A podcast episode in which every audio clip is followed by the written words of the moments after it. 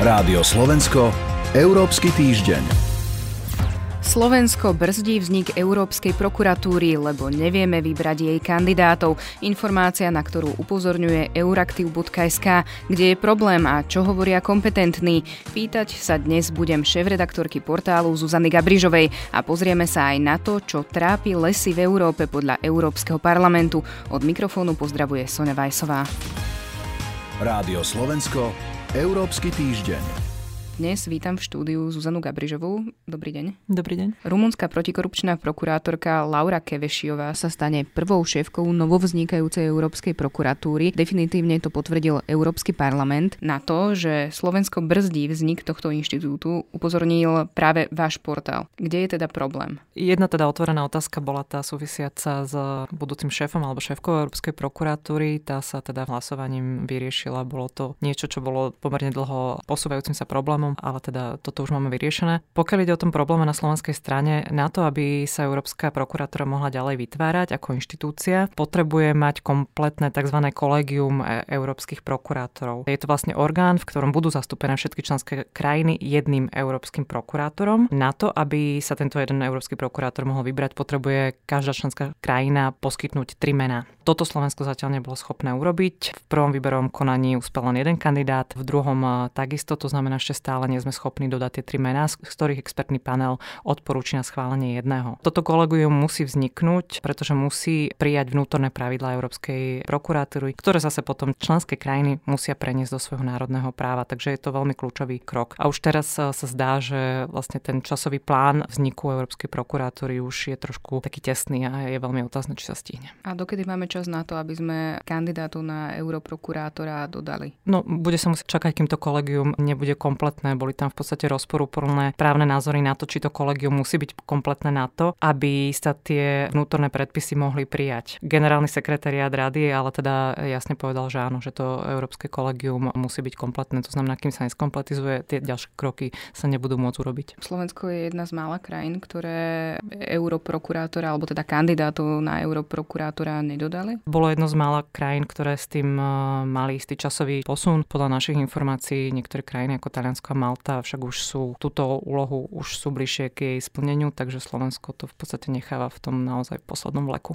A čo na to hovoria možno kompetentní? Generálna prokuratúra hovorí, že urobí všetko, čo je v jej silách, aby teda toto sa nejakým spôsobom vyriešilo. Faktom ale je, že aj z tých výberových konaní, ktoré prebehli, je, že mnoho tých záujemcov nie je a aj tí, ktorí sú, nie sú schopní splniť veľmi prísne nastavené požiadavky. A to je vlastne aj niečo, čo kritizuje sudca Mazák, ktorý je členom toho expertného panelu, ktorý posudzuje národné nominácie, že Slovensko sa rozhodlo v podstate ešte obmedziť tú skupinu ľudí, ktorí sa môžu do tohto výberového konania prihlásiť, a síce vylúčilo z nich sudcov, čo ide nad rámec nariadenia Európskej únie o Európskej prokuratúre, a toto čiastočne môže spôsobovať problém, prečo nie sme schopní ako keby aj nájsť tých vhodných kandidátov. To je možno zaujímavé, že podobný problém je aj s Európskym súdom pre ľudské práva, Presne že tak. Ani tam nevieme nájsť. Presne tak, Slovensko má dlhodobo problém s týmito nomináciami, súhlasy, ktoré hovoria, že to istým spôsobom samozrejme sa odráža na reputácii Slovenska a slovenskej justície.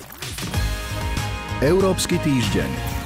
Stovky svetových médií sa zapojili do informovania o klimatických zmenách. Protestovalo sa aj proti klimatickým zmenám po svete, aj teda na Slovensku. V tejto súvislosti ma zaujalo, že europoslanci po prvý raz riešili na plenárnom zasadnutí stav európskych lesov. Napriek pôvodným plánom neprijali žiadny dokument, čo podľa Európskeho parlamentu trápi európske lesy. A vrátia sa ešte k tejto téme europoslanci? K téme by sa mali ešte vrátiť. Áno, je to takmer prvýkrát, čo sa táto téma objavila na pléne. Zatiaľ prebehla výmena so zodpovedným eurokomisárom, výmena názorov europoslancov s komisárom. Pôvodne bola teda ambícia predložiť do Európskeho parlamentu uznesenie, to je nelegislatívny dokument, k téme stavu európskych lesov. Toto sa nakoniec neudialo, predkladateľ tento návrh schválil, bolo to uznesenie, ktoré vyšlo z Európskej ľudovej strany. Teda tá ambícia aj po niektorých pripomienkach aj zo strany slovenských europoslancov, tá ambícia bude mať to uznesenie akési širšie, to znamená mapujúce ten problém s komplexného pohľadu. Cieľom je aj možno nejak aktualizovať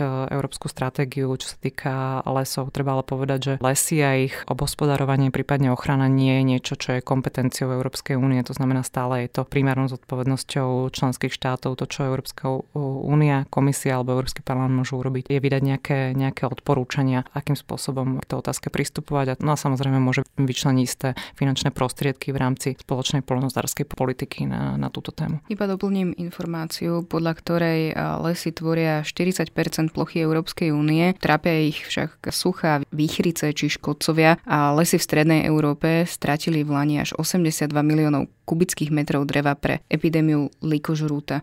Dnes som sa rozprávala so šéfredaktorkou portálu Euractiv Zuzanou Gabrižovou. Ďakujem vám veľmi pekne za rozhovor. Ďakujem za pozvanie.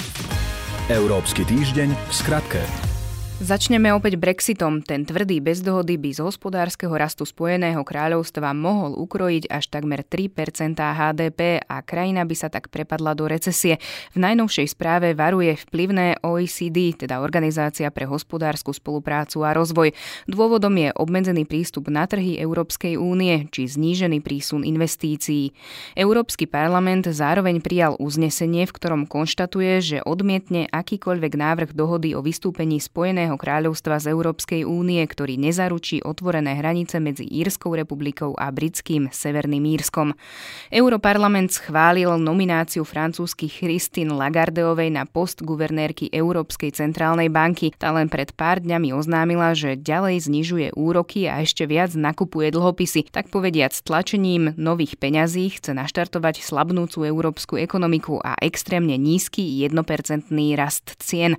Europoslanci nemajú jednotný názor na to, či v tom má pokračovať aj nová šéfka é cé bé.